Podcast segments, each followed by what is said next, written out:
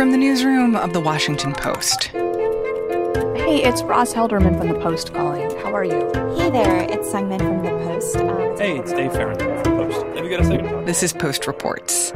I'm Martine Powers. It's Monday, May 24th. Today, the ups and downs of cryptocurrency, evolving American views on who is the victim in the Middle East, and talking to family about vaccines. In the past year, people who've invested in cryptocurrency have seen their portfolios grow astronomically. The market is known for its volatility, but in the past year, the growth has been staggering. Hamza Shaban is a business reporter for The Post. He's been covering cryptocurrencies like Bitcoin and Dogecoin, which have had a roller coaster few days. And he talked to producer Emma Talkoff about the reasons for all that volatility. So part of the the crypto story is that prices can rise suddenly and they can rise for a while, but they can also crash suddenly. In the span of a minute or an hour, prices can crash. And that's exactly what we saw in the past few days where Bitcoin as well as many other tokens saw their prices plunge. Do we know why it is that you know, cryptocurrency was so profitable for a while, and then also why that suddenly seemed to come to a halt in the last few days. Experts who observe the market point to a confluence of factors. There's rarely ever like a, a one kind of smoking gun reason why things are rising or falling. But in terms of the rise, it's uh, people staying at home. It's uh, some Americans having more money. It's this boredom. It's this lack of live entertainment and casinos. And also, there's been greater institutional adoption within the world of cryptocurrency, which is adding this prestige and this reputational factor that's also drawing people in. And in the past few days, when we saw the crash, there's a series of negative headlines. There's Elon Musk tweeting, there's his performance on SNL. And there's also headlines out of China about this crackdown on cryptocurrency. And there's also this degree of people just taking their profits and saying, I've seen my portfolio grow. Let me just take some money off the table. Very recently, with the Colonial Pipeline fiasco, the hackers behind it allegedly they were said to have taken $5 million as ransom in cryptocurrency and that's renewed attention towards this topic of Bitcoin and other cryptocurrencies being used to facilitate crime. And that's been a long-standing criticism and a long-standing concern. And this episode brought more attention and more skepticism towards the market. So cryptocurrency seems to be something where there's a ton of buzz, and especially online, you know, you see people posting about it and people maybe kind of like bragging about how much money they've made. I'm wondering, like, is this actually profitable for most people? And like, are there some people that are really making a lot of money from this? It's hard to say in aggregate who's winning and who's losing, but we know from anecdotes, we know from reporting, we know from people posting on online forums that a lot of people are making a lot of money. And we also know that many people are losing money. And it depends when you invested. So if you had put your money in years ago or have the resources to just walk away, it's much easier to weather sudden drops in the market. But for those who dove into the crypto craze just days ago, maybe with their life savings or retirement money, there's fear that, you know, did they get caught up in the frenzy without knowing the risks? Okay, so I want to ask you something. This is one of those things where I feel like I've waited too long and I'm kind of afraid to ask about it. But can you explain to me what Dogecoin is and how it works? So, like, I know about Doge. He's like a cute internet dog. And I know this is somehow related to Elon Musk, but I don't really understand how this is a currency and how it came to be. Dogecoin was started in 2013 as a joke based off this humorous meme. And then it, it, took on a life of its own as this joke cryptocurrency. And in recent years and in recent months, it's gotten even more attention and excitement from people who actually believe in it as a currency and from people who are just getting caught up in the memes and they think it's funny. And they can also stand to make a lot of money if you just look at the price of Dogecoin in the past year. In in a story we did recently we spoke to one investor who put money in early this year and he saw his portfolio cross $1 million. And it's not worth that anymore because the price has fallen. But for him and for people like him who invested a bit earlier and had the nerve not to sell, they saw their holdings explode. Then what happened? Why is it not worth that anymore?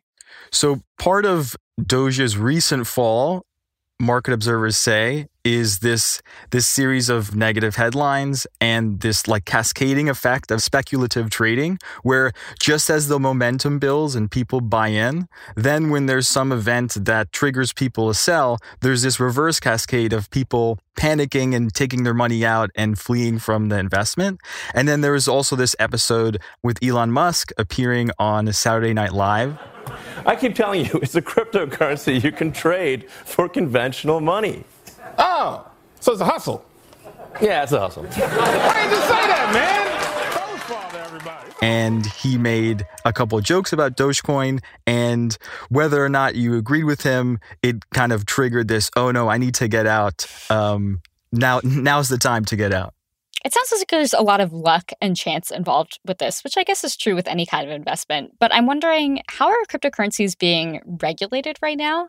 And how does that differ from the way that, like, the traditional stock market is regulated? There's a gray area, and regulators are now putting forward proposals on who should regulate it. And then we'll get to other proposals, presumably about how it should be regulated. The primary concern you hear from government officials is this fear of manipulation and this fear of regular everyday investors not truly understanding the risks of cryptocurrency. And as you say, there's risk in any sort of investment. But with crypto, because it's a bit younger and it's so volatile, there's concern that people will stand to lose a lot of money and that it is this super risky investment without a long history of showing itself to be a safe investment for people. So, looking at just the last few days' events, it seems like we're seeing, again, that cryptocurrency is super volatile. And now we're also seeing companies like Tesla, who used to sort of be into Bitcoin, saying they're no longer going to accept it. Do you see all these signs happening and think it could be kind of the beginning of the end? Like, are people starting to bail on Bitcoin and other cryptocurrencies? In 2017, Bitcoin had this huge run up, and then it had this multi year uh, winter, is what it's called, where prices stayed low for a long time. And only recently has it recovered. And similar to then, if you talk to people who are true believers and long term holders, they see this as just another roadblock that they can get past and that people just need to understand the risks and we can get through this. And there's more development, there's more innovation that's on the horizon. So I think if you, yeah, if you talk to those people, they say, you know, this is not the end. This is just another obstacle that we can overcome. Yeah, it seems like there's a question about whether this is going to be kind of ushering in a new age of currency and investment, or whether this is just sort of a fun internet meme based trend. That's right. There's the saying, live by the sword, die by the sword. But now we're talking about attention and memes. So there's a huge question mark about cryptocurrency's future.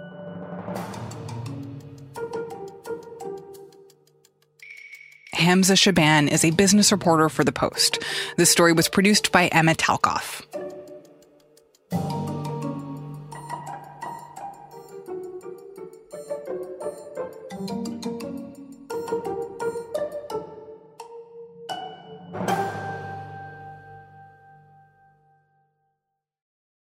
What is the current status of the conflict between Israel and Hamas right now? A ceasefire was called last week after almost two weeks of fighting. So a tenuous peace basically has been called. Cleve Wootson is a White House reporter for The Post. President Biden was one of the people that sort of asked Bibi Netanyahu to call the ceasefire and saying basically that the military objectives have been accomplished or you guys have been fighting for long enough. Folks, I've just spoken with Prime Minister Netanyahu. Earlier today, I spoke with President al Sisi of Egypt. Minister Prime Minister Netanyahu informed me that Israel has agreed to a mutual unconditional ceasefire. And their argument throughout, you know, throughout all of the fighting has been that they're working behind the scenes to effect a ceasefire, you know, stop the bloodshed basically as quickly as possible. So, as we've reached this point of a pause in this ceasefire, it does seem like there is clearly a political shift in how US politicians and especially Democrats have been talking about this conflict and been thinking about who is at fault here. Can you talk a little bit about this shift and why we're seeing it? I think there's been a larger reframing over the last half decade about these sort of David and Goliath battles with racial undertones. Increasing numbers of politicians have seen what happens when a racial minority in America is systematically discriminated against. And many of them are trying to say that they're trying to work to stop that.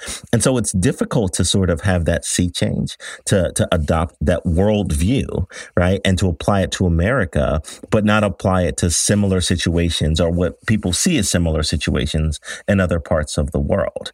One of the things that we wrote about was the Black Lives Matter movement and the thought that the systemic racism, the injustices that Black people experience in the United States, for a lot of people, those injustices are cognates to what they see the Palestinian people facing in Israel or as a result of Israel. There's this there's this thinking that the struggle is similar, that the that it's a David and Goliath battle in which people are systematically dehumanized and that more people have over time been saying, look, we have to empathize more with the Palestinian people.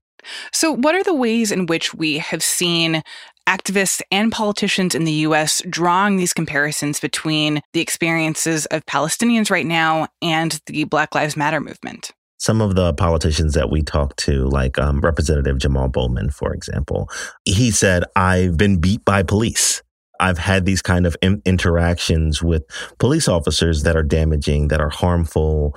And I see the same thing happening over in the Middle East. And you have folks like Cori Bush, who was a Black Lives Matter activist, who said, you know, you're seeing that the United States government is funding a brutal and militarized government that's basically beating up on a minority race. To the representative from Missouri, Ms. Cori Bush.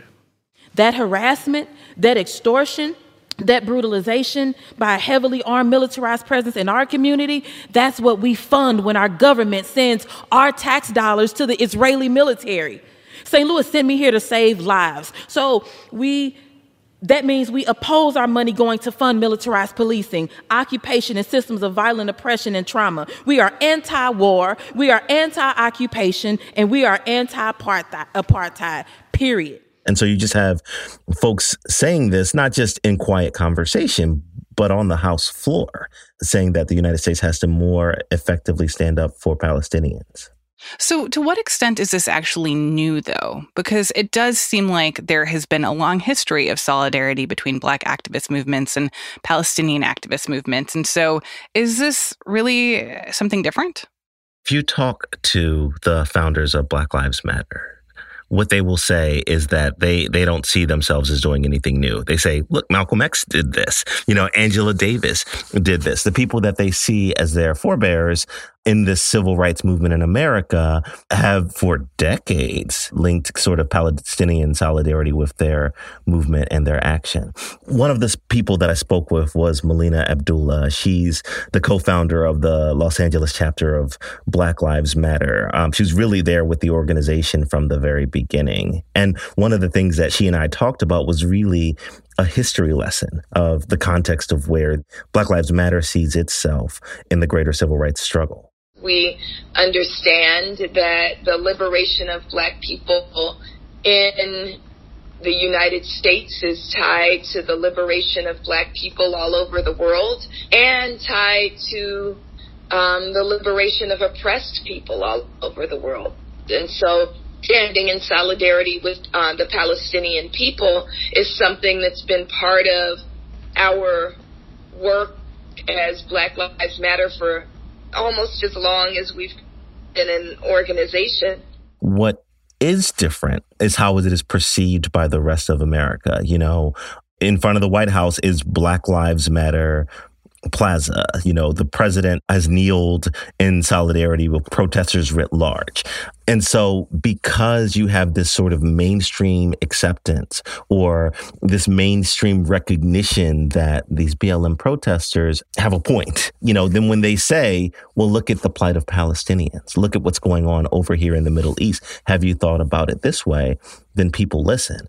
And how does that affect the thread that more centrist Democrats have to weave? Because it's not like the entirety of the Democratic Party is saying we don't side with Israel anymore. It's more complicated than that.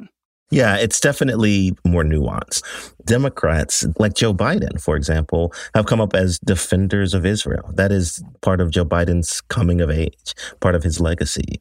But now it's extremely nuanced where folks are saying, look, we have to defend Israel, but we, we can't defend Israel if it's committing atrocities, if it's doing things that do not gel with our concept of what is right and what is wrong, what is moral. I think another aspect of it is that Israel is in a position of strength. Israel is just a, a, stronger place militarily. And so the question is that defense hits different when you are in a stronger place militarily. And when you have more power the question is whether or not they're they're wielding that power appropriately especially when you're looking at that power being wielded by and large against people of color. Biden is meeting with George Floyd's family tomorrow. He's full-throatedly embracing you know many of the aims that BLM protesters were out protesting in the in American streets for for more than a year. And it just seems difficult for him to say, you know, I think you guys are, are right about this. We have to fix this and all of that stuff. But then when they point to an international conflict in which he can hold significant sway, you know, oh, that's a different story, or, or, or oh, that's a different thing. Like there's a there's a conflict there. But then, is there a risk here as well by drawing these sweeping comparisons between uh, systemic racism in, in the US and what's happening in the Israel Palestine conflict? I mean, it, these are two very complicated situations that have centuries of history leading up to them. And is is there a risk in in kind of making them seem to be the same thing?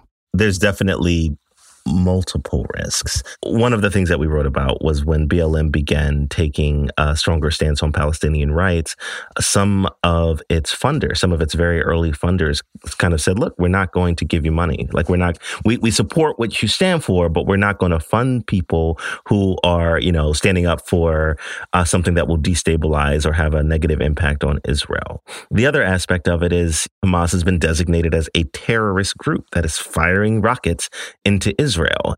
And what advocates for Israel will say is that drawing that direct link between the fight against systemic racism and a quasi political conflict in Israel is just fundamentally misleading. It's it's pulling at the heartstrings of people who want to do good and using them to basically defend Hamas.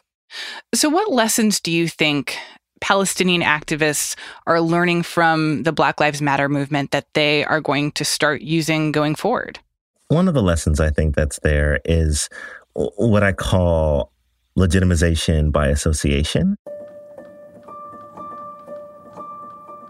The Black Lives Matter movement in America was such a potent force that happened over a relatively short time, if you're looking at the history of our country.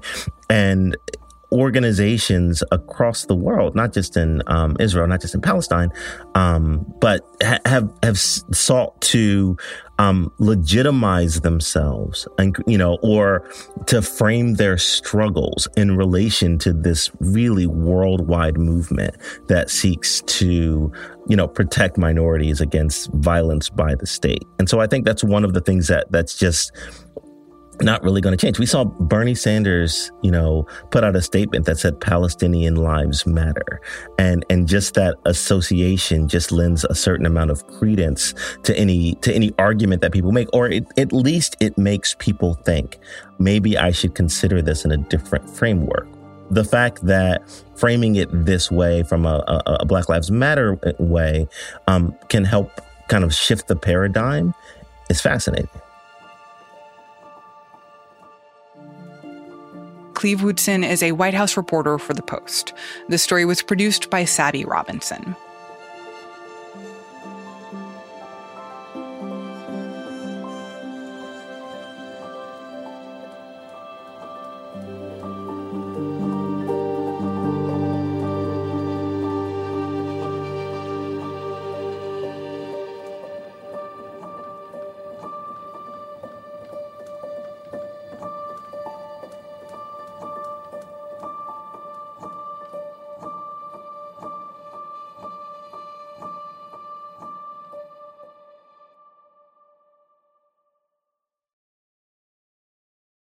And now, one more thing. Over 160 million Americans have gotten at least one shot of the coronavirus vaccine. But of course, there are still Americans who don't want to get vaccinated at all.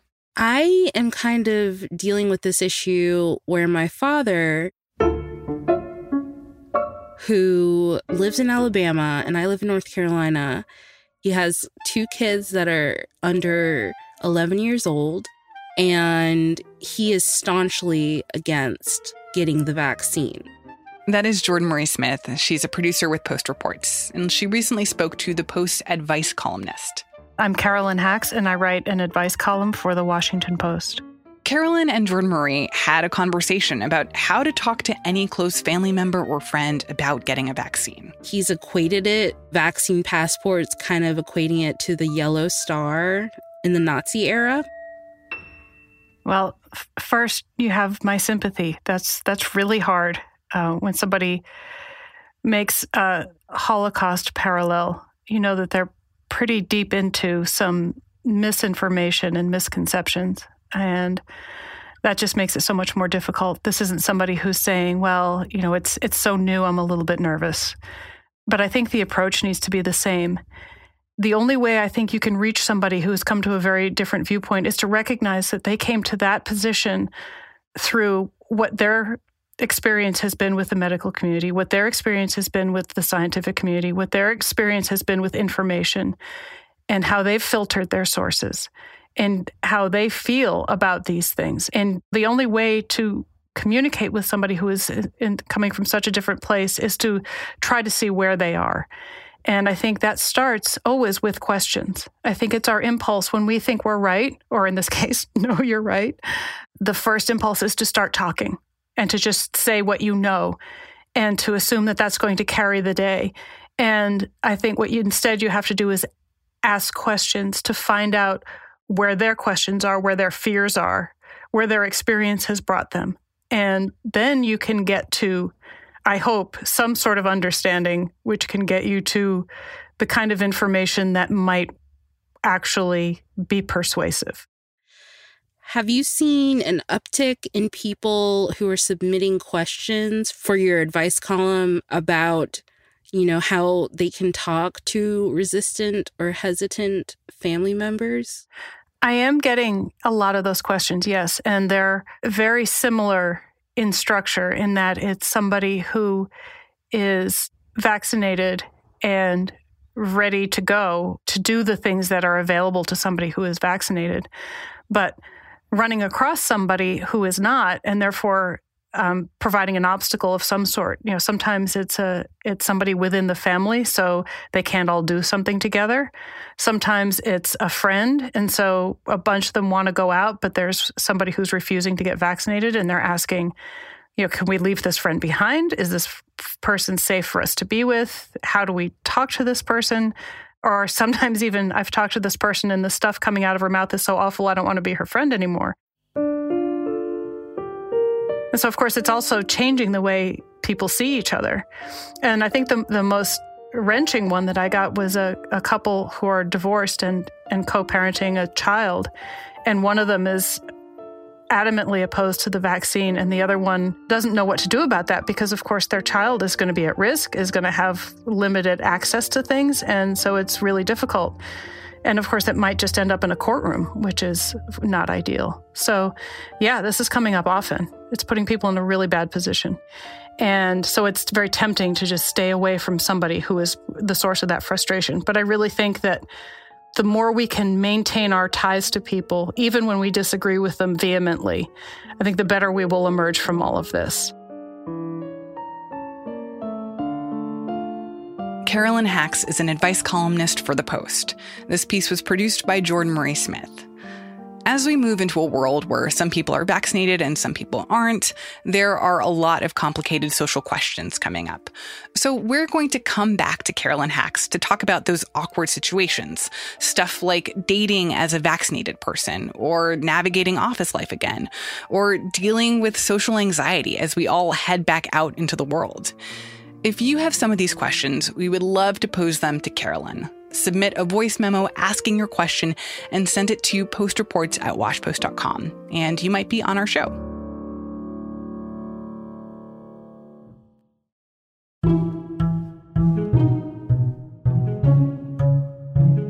That's it for Post Reports. Thanks for listening. Today's show was mixed by Rennie Svirnovskiy. You can learn more about the stories in today's show at postreports.com and join the conversation online using the hashtag postreports. I'm Martine Powers. We'll be back tomorrow with more stories from the Washington Post.